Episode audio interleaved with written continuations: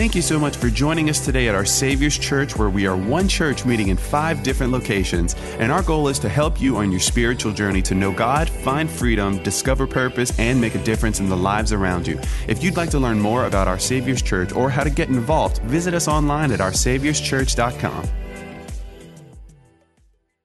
We're continuing in our series called The Book of Acts, and uh, we've looked at the last few weeks a couple of incredible, incredible people, some great men in the Bible. And so the Book of Acts has really been a series all about um, the story of the church, the story of Christianity. It's not just a history lesson, although it is that. It is basically showing us what the church was like so that we can see in a lot of instances, what the church should be like today. And we've looked at the lives of great men recently so that you can see how to be a great person for God. And so we looked at the life of Stephen uh, a few weeks ago, and we looked at the life of Philip last week. And so these two incredible men, Stephen, of course, the very first physical martyr in the Bible, he laid his life down for the gospel. He was the first um, person recorded in the New Testament to do that. He certainly was not the last. And we looked at the life of Philip, the great evangelist. Now, there's two things that are, the, the same about these two men. And I've mentioned it in both of those messages, which, by the way, if you've not gotten those mes- messages or heard them, you can go to um, our, our info desk right there. And we have these little cards, they're QR codes.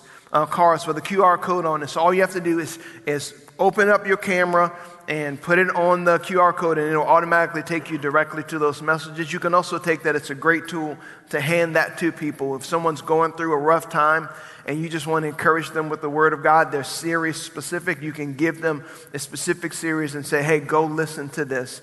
Um, you don't have to go try to find some confusing website. Just open up your camera and open that. That's a great tool of evangelism. But anyway, so these two men, they were both bridges. And what do I mean by that?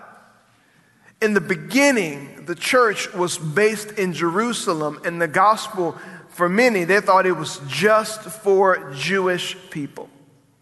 And so it was contained to Jerusalem. It was being preached to the Jewish people, and that's where it was. But that's not what Jesus told his disciples that he wanted. Jesus commanded them to go into all of the world. And we're going to look at that here in a moment. But these two men were bridges. They were bridges from the gospel being just for those people to the ends of the earth. And they, were, they helped the church obey what Jesus actually commanded, which was this in Acts chapter 1, verse 8, the very beginning of the book. It says, But you will receive power when the Holy Spirit comes upon you and you will be my witnesses, telling people about me everywhere in Jerusalem, throughout Judea, in Samaria, and to the ends of the earth. So Jesus gives them, which in Matthew what we call the Great Commission, meaning here is your mission. Go get it. Go do it. Go to Jerusalem, the place you were scared to go because it's where I just died on the cross. Go back there Go to Samaria, which was the people you didn't like. Those were the half breed people. Those were kind of the people we don't really connect with. We don't really like them. Go to them and then go to the ends of the earth. So both Stephen and um, Philip were bridges to help them get to the help the church get to the place of obeying Jesus and doing that. And of course, last week we looked at Philip's life and how he was he, he was a part of the persecution in Jerusalem. Persecution broke out, and if you were a Christian, they were going after you. They were arresting you, they were killing you, they were doing all of these things. And so many of the Christians fled and they ran away. Philip was one of those people who ran to, of all places, Samaria, where he preached the gospel, and a great revival happened. And then we saw last week how once God told him to leave that revival and go down this dusty road, and he goes down this dusty road and he preaches to this Ethiopian eunuch who in turns goes back to Africa with the gospel. And how we saw how one act of obedience to God could bring this life changing message to an entire continent. And so we looked at those men, but today we're shifting gears a little bit. And we're going to take a look at the life of a man who, next to Jesus in the New Testament, stands alone as the most important figure in the New Testament. This man's life was so life changing, so life altering, this encounter that he has with God, and that he ended up being a vital part to the foundation of the church, to the formation of the church, and to the spreading of the gospel. And the man we're talking about today is a man by the name of the Apostle Paul. Everybody in this place has heard of this man. Most of you have heard his story. But today we're going to dive deep into his story. Now, let me tell you something about stories. I love a good story. How many of you love a good story? I love stories with twists and with turns. I love story. I, I don't want like, okay, John did this. And then his wife slapped him. Like, I don't like that. I want, I want good stories with lots of twists and turns. And, and I hate those dreaded words at the end of a movie that just ruins the entire movie for me. To be continued. Because you know it's going to be about five and a half years before they decide to tell you the rest of the story. But I was thinking about something even doing worship. We give a lot of credit to actors in great movies. I love great actors. One of my favorite actors, Lauren and I were watching a movie by him just yesterday. One of my favorite actors is Denzel Washington. I love watching Denzel Washington movies. He's a great actor. He is the same person in every single movie, but I still like the movies. But we, I love giving, I love watching these great, great actors do their thing, but we celebrate actors so much and we make them celebrities and we make them these role models and these figures. But I think there's some unsung heroes. And the unsung heroes are the writers of these stories. Now, the actors make them come to life, make the stories come to life, the movies come to life, but it's the writers of the story that really, that, that capture your attention. I've seen great actors in horrible movies. I think Samuel L. Jackson is a good actor, but he's played in some dumb movies. And so they're great actors, but if you don't have a good writer, the story doesn't really go anywhere. And what's interesting about a person's story, and what's interesting about your story, is you have a good writer. The writer of that, of course, is God. The Bible calls Jesus the author and the finisher of our faith. He's at the beginning of your story, He's already at the end of your story. He has written your story if we follow him.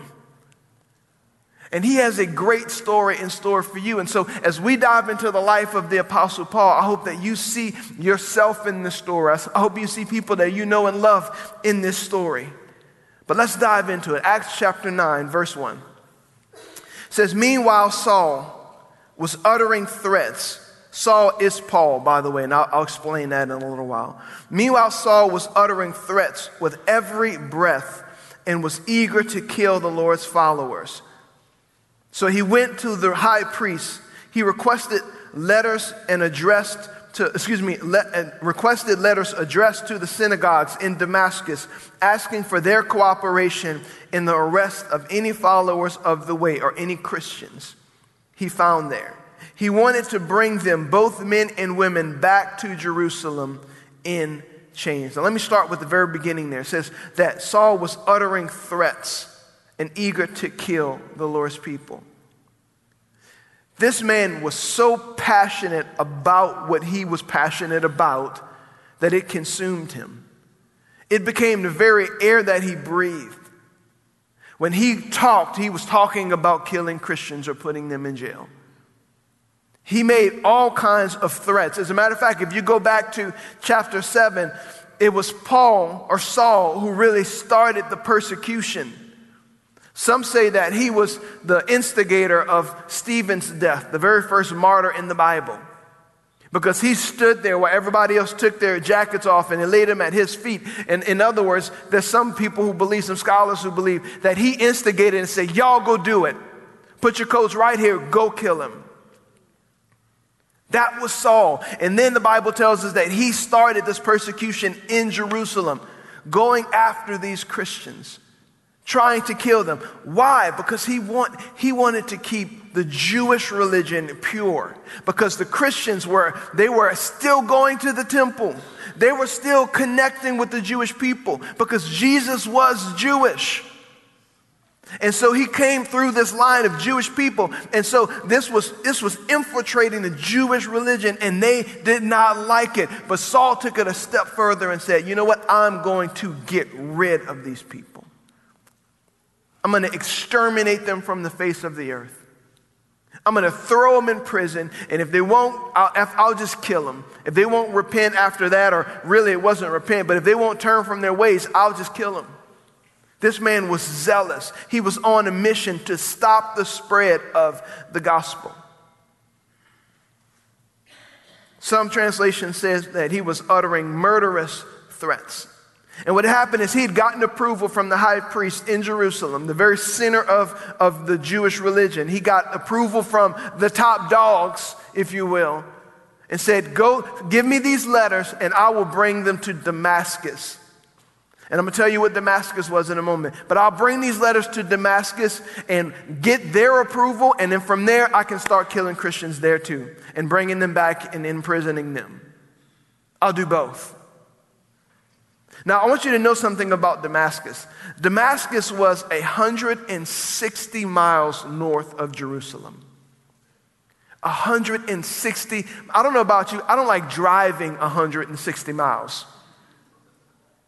This man got on a donkey or a horse or walked 160 miles to try and get rid of Christianity. That was a man who was on a mission full of zeal, full of passion. And why was he going to Damascus of all places? Well, Damascus had a very big Jewish population. Damascus was a place with thousands and thousands of Jewish people. As a matter of fact, some historians believe that there were 40 plus synagogues in this community of Damascus. So that means there were a ton of Jewish people. And the spread of Christianity, whenever Saul got it started in Jerusalem, the Christians started running, right? They started spreading. So, guess where one of the places that they spread to? It's Damascus. And so, in Saul's eyes, I'm going to go up north 160 miles and I will stamp this thing out before it goes any further and put a stop to this whole Christian thing. This man was zealous and this man was very sincere but he was sincerely wrong. And that's something that I think we need to take a look at in the day and time that we live in. Because just because we're sincere about something doesn't make us right about it.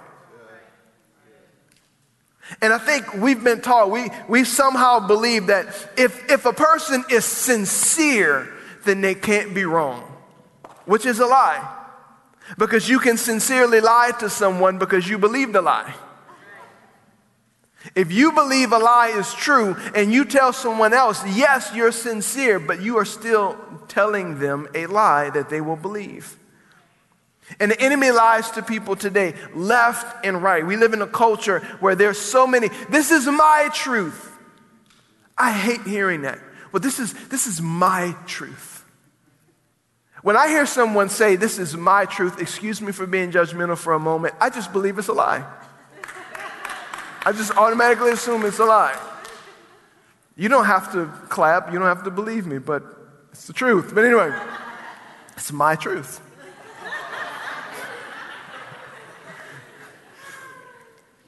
When people say that this, this is my, there is not a my truth and a your truth. There is the truth.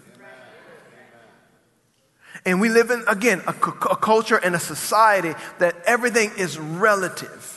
What's right for you is right for you. What's wrong for you may be right for me.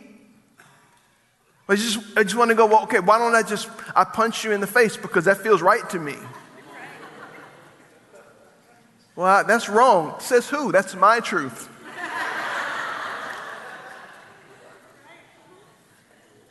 It's ridiculous. There is truth and then there is deception. This is what happens when everyone does what's right in their own eyes, and the Bible warns us of this. Of this. This is what happens when we make the standard of what the world says right or wrong and not the standard of what God's word says. Because God's word is the absolute truth. Why is there so much pushback against that? Because people don't want the world, the devil, the, the people who are, who, whose eyes have not been opened yet, they don't want to believe that there's an absolute truth, but there is. And God gives us that truth in His word. There's so many people who don't, who, who don't want to believe it. And, and there's times I'm just being transparent. There's times I don't want to believe it. When my will wants to do something and God's word says something else, I can come up with a lot of different reasons why I don't want to do that thing or why I don't believe that thing is right. But that doesn't make it right. It doesn't make it right. You can say, Pastor, I don't want to, I don't, I, I don't want to say that someone is wrong if they're sleeping together because they're sincere about it. Pastor, I don't want to say that homosexuality is a sin because I, I, I, that they're, they're being sincere about it. I don't want to say that racism is a sin because maybe that person grew up that way. That doesn't change the fact that they're all wrong. It does not change the fact that God's word defines truth. And if we feel something, but God's word says something, that doesn't make God's word wrong and us right. You can get quiet, that's okay. I'm, I'm used to it. Sincerity is not truth, truth is truth. Saul was sincere, but he was sincerely wrong. Now let's talk about this man's life. Saul. Who was Saul of Tarsus? Number one, I'm going to tell you a few just quick points of, of, of interest about this man's life. Number one, Saul was a very religious man. He was a very religious man. He says this about his own life when in a book that he writes to the church later on, with spoiler alert, he ends up becoming a Christian, if you didn't know that. Philippians chapter 3, verses 4 through 6 says this. This is, this is Saul talking. He says, Though I could have confidence in my own effort if anyone could, indeed, if others have reason for confidence in their own efforts, I have even more. Then he goes on to tell us just who he was and who he is. I was circumcised when I was only eight years old. I am a pure blooded citizen of Israel and a member of the tribe of Benjamin, which is a very, very um, righteous section of, of the Jewish people, or tribe of the Jewish people. A real Hebrew, if there ever was one. I was, I was a member of the Pharisees, which we talked about the Pharisees a few weeks ago and who they were, who demanded the strict obedience to the Jewish law. I was so zealous that I harshly persecuted the church. And as for righteousness, I obeyed the law without fault. He not only says, I was a Pharisee, I was a strict Pharisee. Like, I wasn't one of those people who just showed up at the Pharisee school. I was one of those ones making sure everybody did the right stuff. I was very strict about it. He says, I was circumcised when I was eight days old, which means that his parents were very strict Jews. They were very strict to say, You got eight days, we're going to circumcise you. How many of you would like that as the membership class at our Savior's Church? How many of you want, how many of you would like, would like that? It's, I can just hear you now, baby. I feel like we're supposed to go to Midtown. I don't know why. I think God is calling us to Midtown campus. He was not, he was not mixed. He says, I was a pure blooded Jew. And he wanted to stop Christianity again because he wanted to keep Judaism pure from this whole Jesus is Messiah thing. Even though they were waiting for the Messiah, even though they wanted the Messiah to come, they didn't believe that he just came and that they were guilty of his blood. So he wanted to keep this thing pure. Number two, Saul was a very educated man. He was a very educated man. Later on, he tells, in telling his story from his own lips, he says this. Acts chapter 22, verse 3. Then Paul said, I'm a Jew born in Tarsus, a city in Sicilia, uh, Cilicia, not Cecilia. like, yeah, I remember him. We went to school together. And I was brought up and educated here in Jerusalem, Jerusalem under Gamaliel As his student, I was carefully trained in our Jewish law and customs. I became very zealous to honor God in everything I did, just like all of you today. He was talking to Pharisees and Sadducees at that moment. But he says something unique. He says, I was trained under Gamaliel. Now, history tells us that this man, Gamaliel, who trained Saul, was a very well respected religious leader in that day.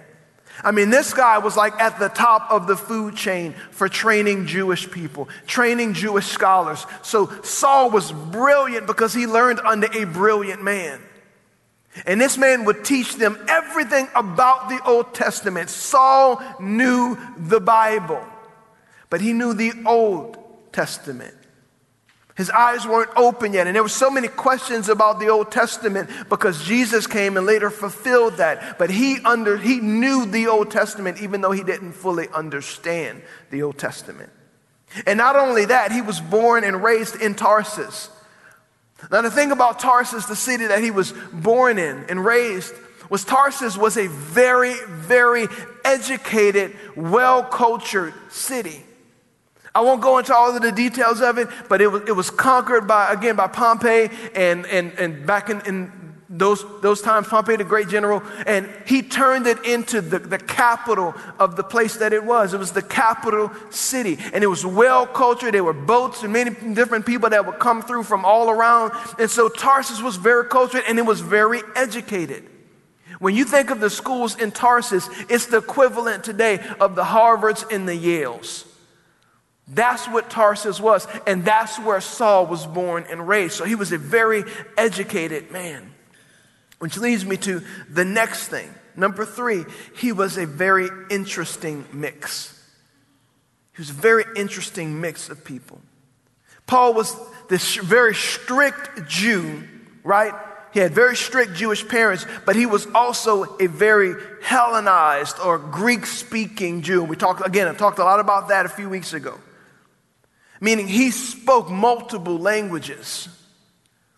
And he spoke primarily in the Greek because that's where he was born and raised. So he was a cultured man. He was born a Roman citizen. Now, this is interesting. This is interesting stuff. And a lot of people believe, a lot of scholars, Bible scholars, they believe that Paul's father or grandfather was actually a Roman slave which is the reason why he got a Roman citizenship later when his father was, or grandfather was released from being a slave. So he knew the Roman culture well, and there were people that would spend a lot of money to pay for Roman citizenship. Saul got it by birth. He also had a citizenship to Tarsus, so he was a, a citizen of Tarsus, a citizen of Rome, and he was this extremely brilliant Jewish man who spent time learning in Jerusalem under this man, Gamaliel. So he was well traveled. He traveled all over the place. And I want you to see something. This, all of these different things about this man named Saul made up how God used him. Because God took all of those different things about his life and fit them into one man, and God used that for an incredible purpose. Some of us think that the things that have happened in our life are just happenstance. Oh, I was just raised in this place like this for this reason. Or maybe my mama was just like that, or my dad was just like, or I have this in my background. God does not make mistakes. And God can take everything about how you're made, how you're wired, and once He redeems it, He can use it for His divine purposes. He can. Because Saul could fit in anywhere. He could hang out with the Greek people. He could hang out with the Roman people. He could hang out with the people from Tarsus. And he could talk about the Old Testament with the most brilliant Bible scholars in the Jewish time. He was a very interesting mix of person. As a matter of fact, he had two names. The name Saul and the name Paul. And I've heard a lot of different pastors say this. Uh, when God changed um, Saul to Paul, he changed his name from Saul to Paul. He, he never did that. That's not actually true. Because Jesus, even in, the, in the, what we're getting ready to read, called him Saul. He didn't change his name to Paul. In that time, They were Hebrew. Paul had a, a Roman name, which was Paul, which means small. And he had a Hebrew name, Saul, which was named after the first king of Israel. I'm going somewhere with all of this. He had two different names. It's kind of similar to people who come from another country and they move to America. They have a way that their name is said in their country, and then they have a way that their name is said here in, in America. It's like, it's like that with people from around our country when they come to Acadiana. Anywhere else in the world, it's called Richard. Anywhere else. Thank you, Jenna. She's from, she's from Ohio and Texas. It's called Richard. But once you get over the basin, it's Richard. Get it right. You know, it's true. I was talking to a couple in our church just this past week. We went out to lunch, and, and I was telling them, I was, I was going down um, um, Duchamp Road, uh, Pastor Duchamp. I'm like, then why is it spelled champ? it's a side note. Anywhere else, it's called, it's called Richard, people. All right, don't even get me started on Bear and Herbert. Don't even, I know there's no R, but still, it's close enough. David. Lord, help us. All right. it's David. Come on. If the Bible tells us it's David. I'm going to preach a message one day about David and Goliath.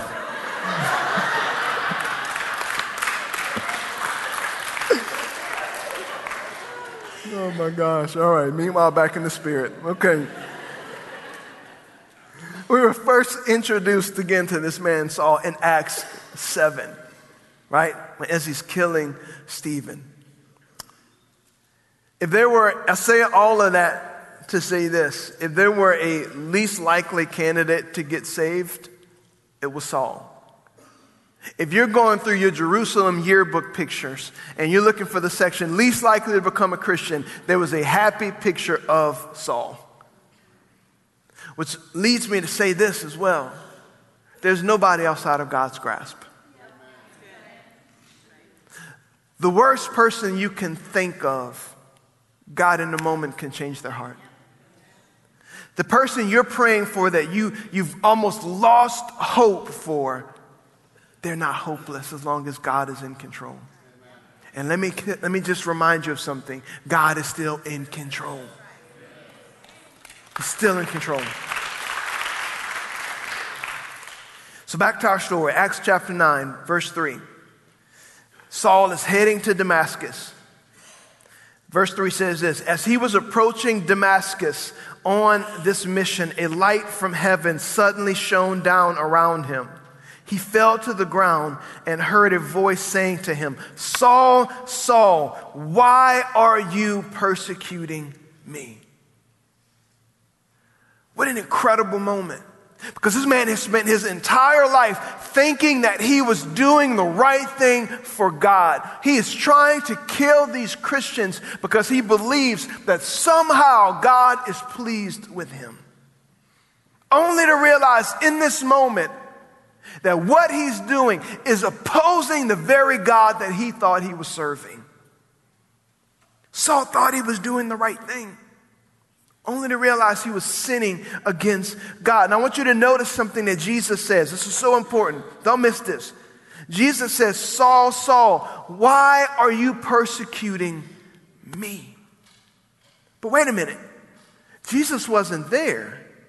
So, how was Saul persecuting Jesus?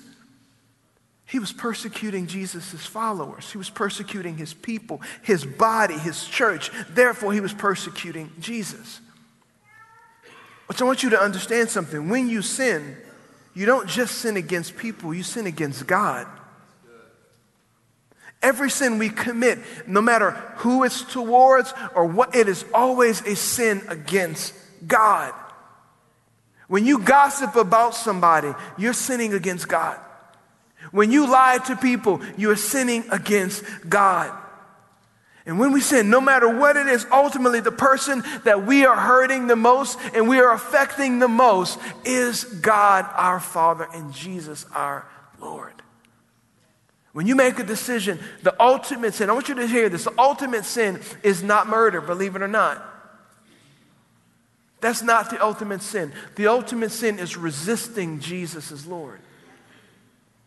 It's taking the blood that, that God sent his son Jesus to shed on the cross and going, I don't want that. I refuse that. I'm going to stay the Lord of my own life. That is the ultimate sin.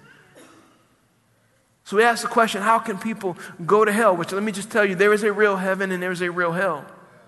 That didn't go away, that didn't go away with modern thinking. There's a real heaven, there's a real hell, and we will go to one of those two places.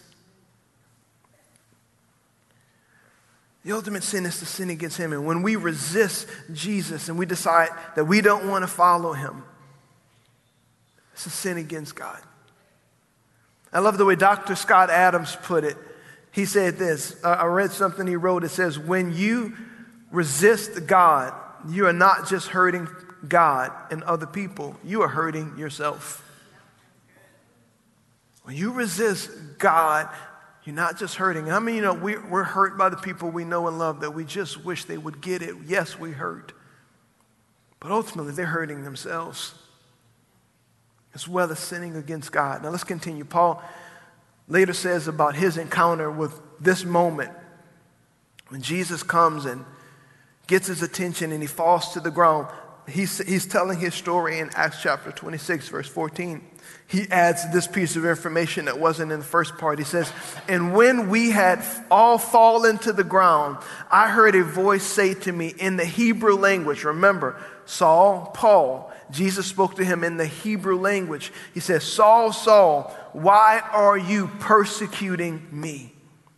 It is hard for you to kick against the goads. He adds that part.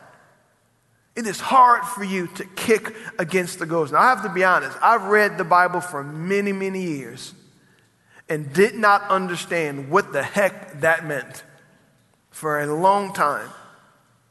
But I, have learned it and I want to explain it to you. What does kicking against the goads means? It's, it's actually a farming term. See, back then they didn't have tractors, they didn't have John Deere.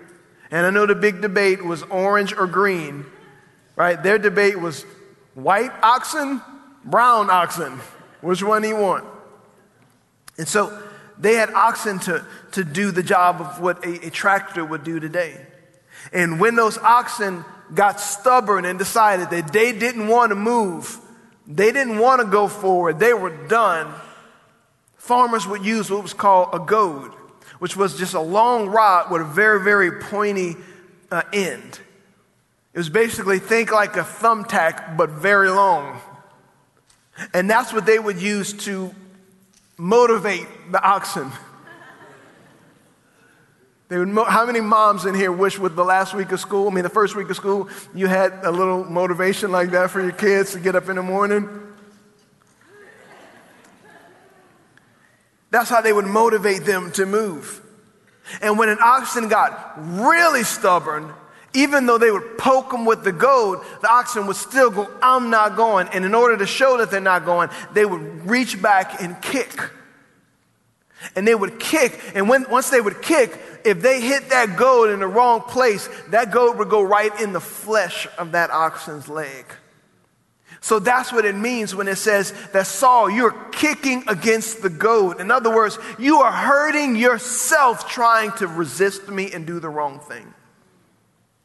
That's what kicking against the goad actually meant. And I believe that though Saul was persecuting the church with great passion, there was still something working in Saul's conscience. God was still using something that had happened in Saul's life in his conscience. What was that, you may ask? It was when he debated with Stephen, or his friends debated with Stephen. And Stephen was able to shut them all down because he knew the same Old Testament that Saul knew. And not only that, Saul had, being growing up in the Roman Empire, he had seen lots of people die But I guarantee he did not see a man die like Stephen died.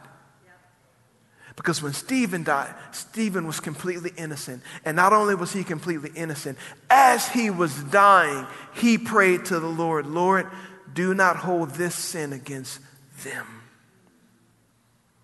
Don't hold this sin against that man, Saul, who's killing me. So even in this death with great love and great compassion, I, I have to believe that God used that to plant a seed in Saul. How could he be kicking against the goad if he completely believed he was right? There's something in him, the voice of the Holy Spirit going, Stephen was right. Stephen was right. What you're doing is against what Stephen said. You know Stephen. Stephen disproved you when you debated with him. He was right. See, our job, church, is not to save people. Our job is to plant seeds It's to plant seeds. We don't save anyone. I, as the pastor of this church, I don't save anybody. But my job is to plant seeds, and God brings the increase. God brings the increase. I have a friend who is essentially is a missionary, but he's in Hammond, Louisiana, and he runs a, um, a food pantry. He feeds the poor. This guy, he was one of the ones who served with me in that high school ministry that I talked about last week that I was a part of. This guy, his job is he, he runs a ministry called Our Daily Bread in Hammond, and it just serves food to those who can't afford it. That's his mission. He'll even he has a mobile unit where he'll go places and just serve food to people when there's a disaster or when there's anything like that. He just has a heart to serve. And this man is one of the purest men I've ever met in my entire life. His name is John Hare. One of the purest men I have ever met. His love for Jesus is honest, genuine, sincere, and pure. And I remember, though, hearing the stories of what John was like before he was born again. He was insane. He was a he he drove cars way too fast, drove boats way anything. He was a speed demon. He was crazy. He was he would drink all the time. He was not living morally pure with women. But I can remember John telling me, he said, I remember something. I had two friends who would always share Jesus with me because we were friends when we were lost and they would, they would always share Jesus with me but once they got born again. And, and he said they would always try to say something and nothing stuck. Nothing stuck except for this one thing. He said, I can remember the two of them sitting in the front seat of a car and me sitting in the back, and they reach over and high five and said, We're going to heaven. And he said, That stuck with me and never left me. So while he's lost and he's, he's running from God, he knew that he had two friends going to heaven, and that dealt with him the same way that I believe Stephen's life and death stuck with Saul. Are y'all with me so far?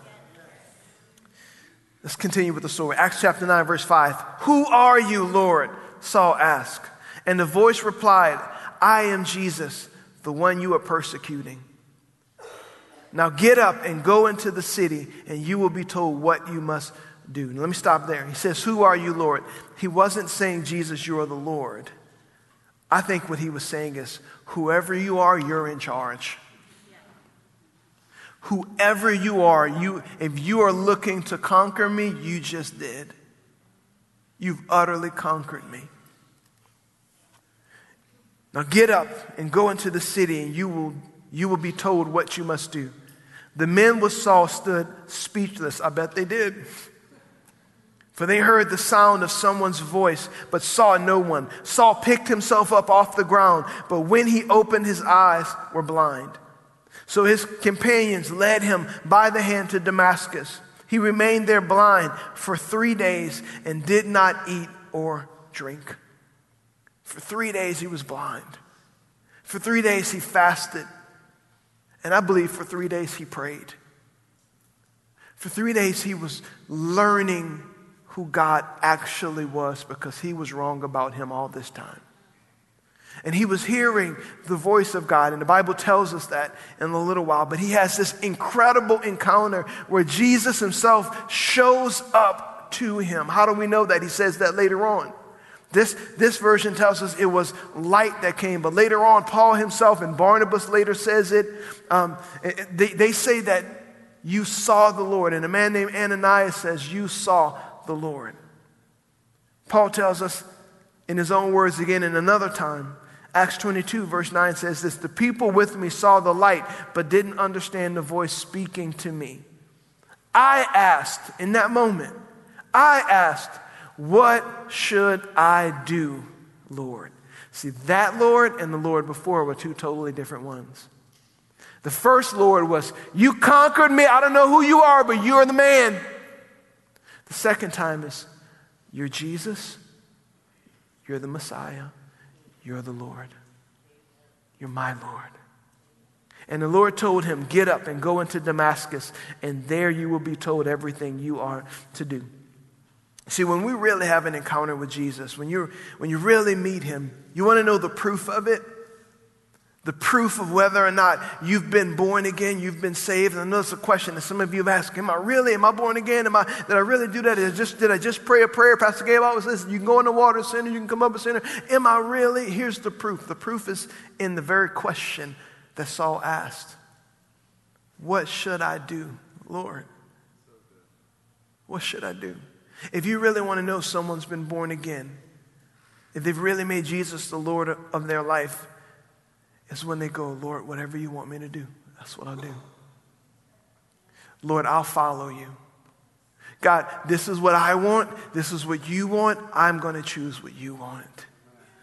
I will give my life over to you and follow that. Now, hear me. That does not mean that you're perfect. That does not mean that you never make a mistake and you never sin again.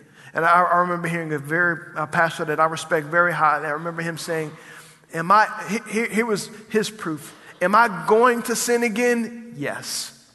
I wish it were true that I, was ne- I would never sin again. Am I going to sin again? Yes. But do I ever want to sin again a day in my life? No. No, I don't ever want to sin against him because I made him the Lord of my life. Saul said, What do you want me to do, Lord? What's the proof? Yes, sir. See, there's a, a, word that is lost a lot in Christianity that we don't like because we've grown up in a context that this very word is a curse word to us. But this is not a curse word in the Bible. You ready? It's the word submission. Submission. I don't like that word because it means that I'm, I'm underneath. Let me help you. You are. If He's Lord, you follow him as master. We submit to him. And what happened was Saul, this man full of passion, this man full of zeal, this man full of passion. I'm going to go do this. I'm going to do this. God comes, Jesus shows up, and this is what he does. Yes, sir. That's the proof of a born again life. What do you want me to do? I don't want to do it, but what do you want me to do? Jesus showed us the exact same thing. Jesus is in the garden getting ready to go to the cross, and he's down on his knees and he's sweating blood and he's asking God, if there's any other way, I will do this. But nevertheless, not as I will, as you will. What do you want done? Submission to God. That doesn't mean submit to everybody, but in a sense, we do. Because we do what's best for other people, even when it's not what's best for us. That's another message. Acts chapter 9. This is a good, good example of this very thing that we just talked about. Acts chapter 9, verse 10 says this. Now there was a believer in Damascus named Ananias, not the one that God killed. The Lord spoke to him in a vision, saying, a calling, Ananias! Yes, Lord, he replied. The Lord said, Go over to Straight Street, which still exists today in Israel or excuse me, or in Damascus. To the house of Judas. When you get there, different Judas as well, not the one that hung himself. When you get there, ask for a man from Tarsus named Saul. He is praying to me right now. I have shown him a vision of a man named Ananias coming in and laying hands on him so that he can see again. That's your proof right there that Saul was spending time with God because God showed him a vision in prayer. God asked this man to go to Saul, this man named Ananias, And rightfully so, Ananias was very hesitant. How many of you have ever had those moments when you read the Bible and the Bible tells you to do something and you feel the Holy Spirit leading you to do something and you start giving God all the reasons why you shouldn't? Like, God, I, I don't know if you saw this. Maybe you skipped this part. Ananias is going, Lord, this guy you're talking about is the guy who is on his way right now to kill us. Let's not forget that part. This guy is crazy. He is going 160 miles to come and kill us, and you want me to willingly go talk to him? I don't know about this, Lord. And he's rightfully so, he's scared. But I love the Lord's reply. He says, uh, verse 13, we'll go back to Ananias. But Lord, he exclaims, I have heard many people talk about the terrible things this man has done to believers in Jerusalem. And he is authorized by the leading priest to arrest everyone who calls upon your name. But the Lord said, Go. For Saul is my chosen instrument to take my message to the Gentiles and to kings, as well as to the people of Israel.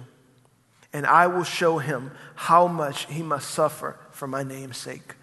See, I believe that the Lord was when he was speaking to Ananias, he was comforting him. He wasn't rebuking him. He was saying, Son, I know. I know it's scary. I know you don't understand it. I know it doesn't make any sense. But if you trust me, if you obey me, I've got a plan. See, remember, he's the author and he's the finisher of all of our stories. But you have to submit to it, you have to follow it. So this man hears from God what God's plan is, and he tells them, This man is chosen by me. If I'm Ananias, I'm thinking, God, can you like choose somebody who's not killing me? This man's a chosen instrument. And I believe he comforts him by saying this, and I will show him how much he must suffer for my name's sake. What he's saying essentially is this Ananias, this man is not going to persecute you he's going to be persecuted.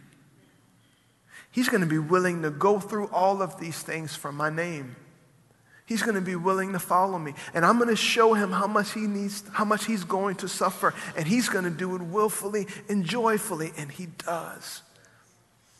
Saul ends up suffering greatly, but he does it with joy in his heart because he's doing it for his Lord. Even though he was scared and hesitant, Ananias obeyed. Church, I said this last week and I'll say it again. You never know what's on the other side of your obedience. Ananias had to trust God and obey. And on the other side of his obedience was the Apostle Paul. The people in your life that you don't want to deal with, but God is calling you to deal with?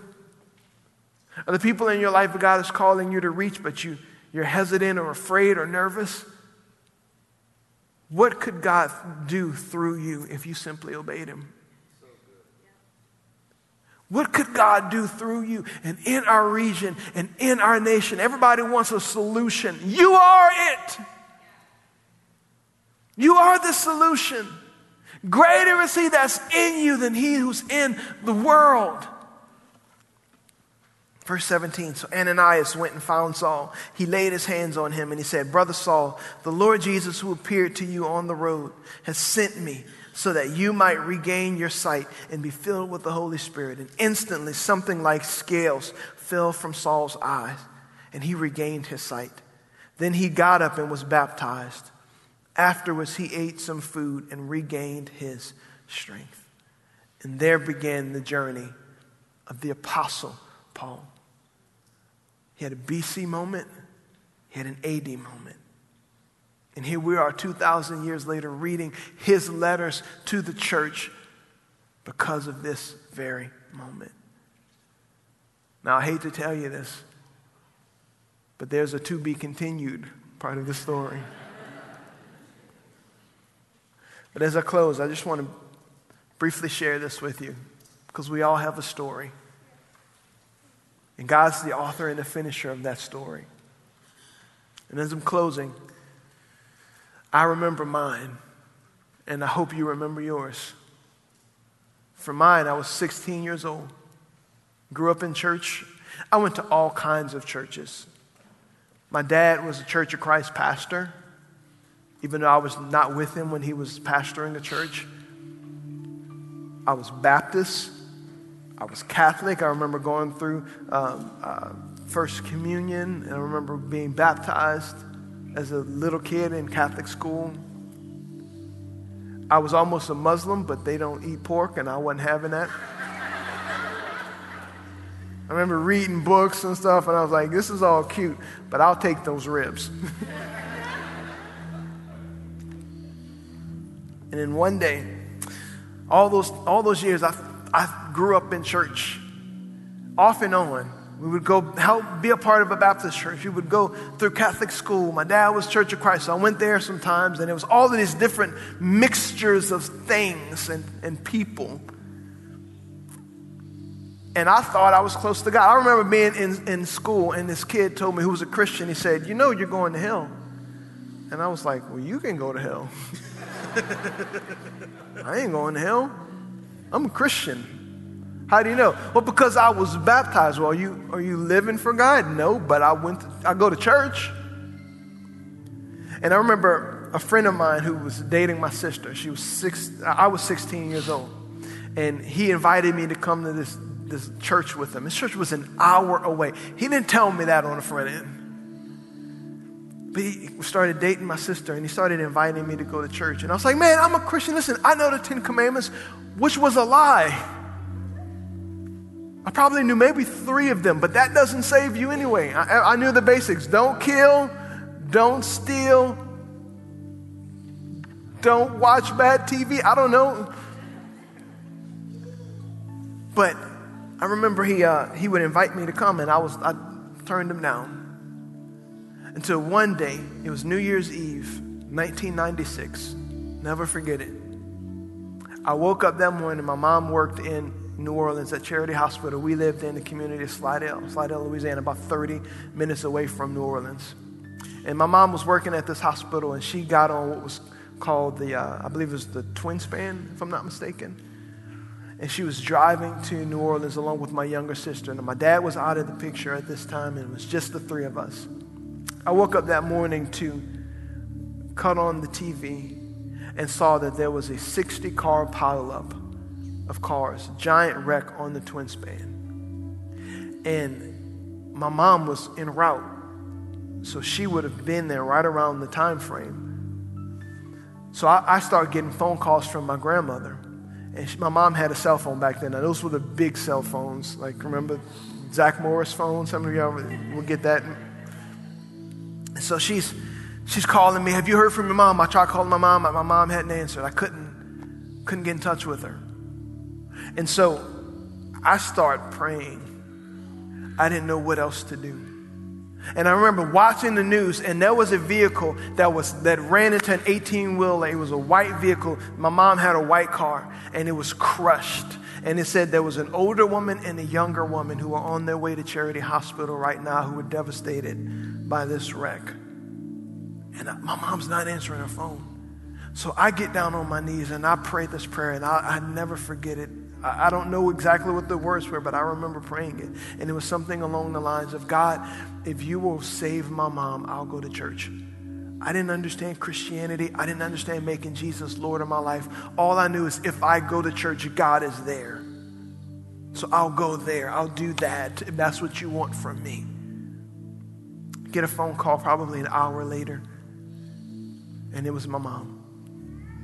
And she said, We're safe, the cell signal was so bad out on there, I couldn't contact you until we finally made it over the bridge. That vehicle that was so crushed ended up being a truck. It was that mangled and devastated.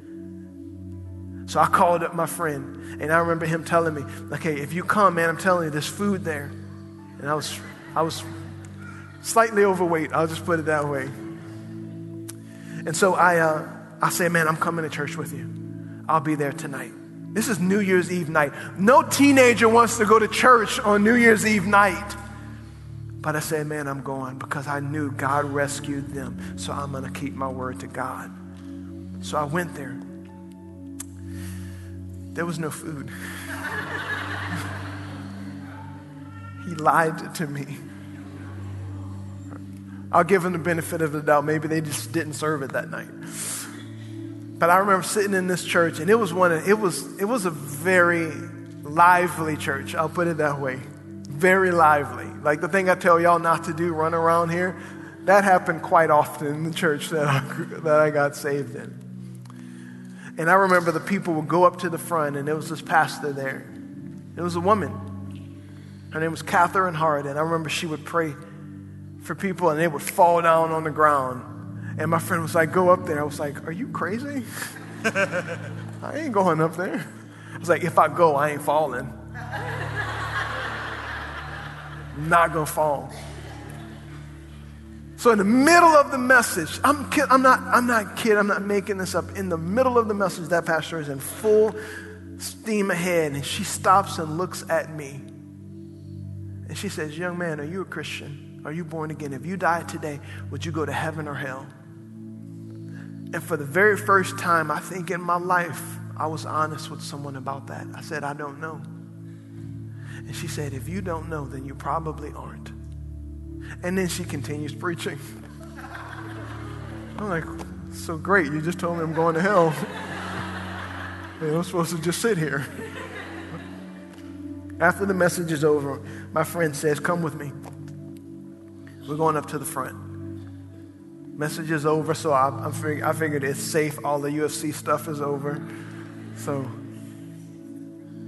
I go up to the pastor, and, and she, she tells me, Son, I just feel like I need to pray with you right now. And in that moment, I make Jesus the Lord of my life at 16 years old. And from that moment on, let me just tell you, before that, I was the typical story of a kid my age. In trouble with the police, trouble with drugs, trouble with girls, angry at my dad, bitter, mad, resentful, angry at my mom that my dad's gone, utterly confused about who I am, felt like I had no purpose in life. And in one moment, God brought all of that together and said, I have a purpose and a plan for your life if you will follow me. And I'm 40 years old today, and I've never turned back. What's your story? Because I promise you, there's people out there who need to hear it. And maybe you're here today and you say, that, Pastor, that's not my story. I haven't come to that point in my story yet. Today can be your day. Today can be the moment where you have that moment with Christ that splits your life between BC and AD. And this is your moment. I want to ask you to close your eyes and bow your heads. The thing I'm talking about is being born again. It happened for Paul, it happened for me. Today is probably, if you're not already, it's your moment. If you will accept it, it's your moment. Don't resist it, don't walk away. Jesus told a religious leader, he said that you can't enter heaven the kingdom of heaven. That doesn't just mean heaven one day in this ethereal concept, it's the kingdom of heaven here on earth. You don't enter that unless you are first born again.